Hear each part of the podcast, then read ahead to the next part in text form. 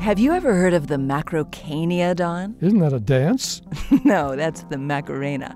I'm talking about an extinct mammal that looks like, well, it has a body like a humpless camel, the feet of a rhinoceros, and a snorkel like nose about half as long as an elephant's. Yeah, you're kidding. Charles Darwin said it was one of the strangest animals ever discovered.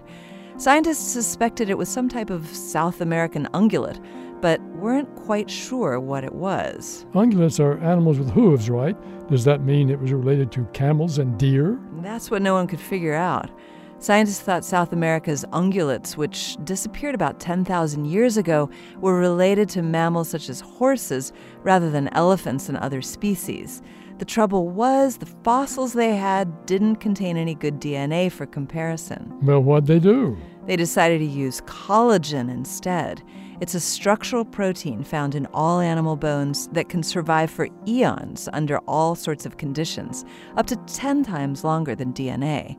The directions to make collagen come from the DNA, so each species has its own distinct collagen built of a series of smaller pieces called amino acids. So the scientists compared differences between the collagen of current and extinct species. Yes, they used a variety of fossil samples, including two discovered by Darwin.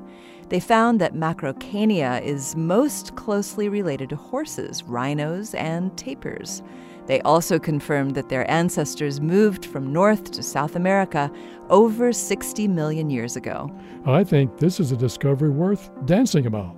This moment of science comes from Indiana University. We're on the web at a momentofscience.org.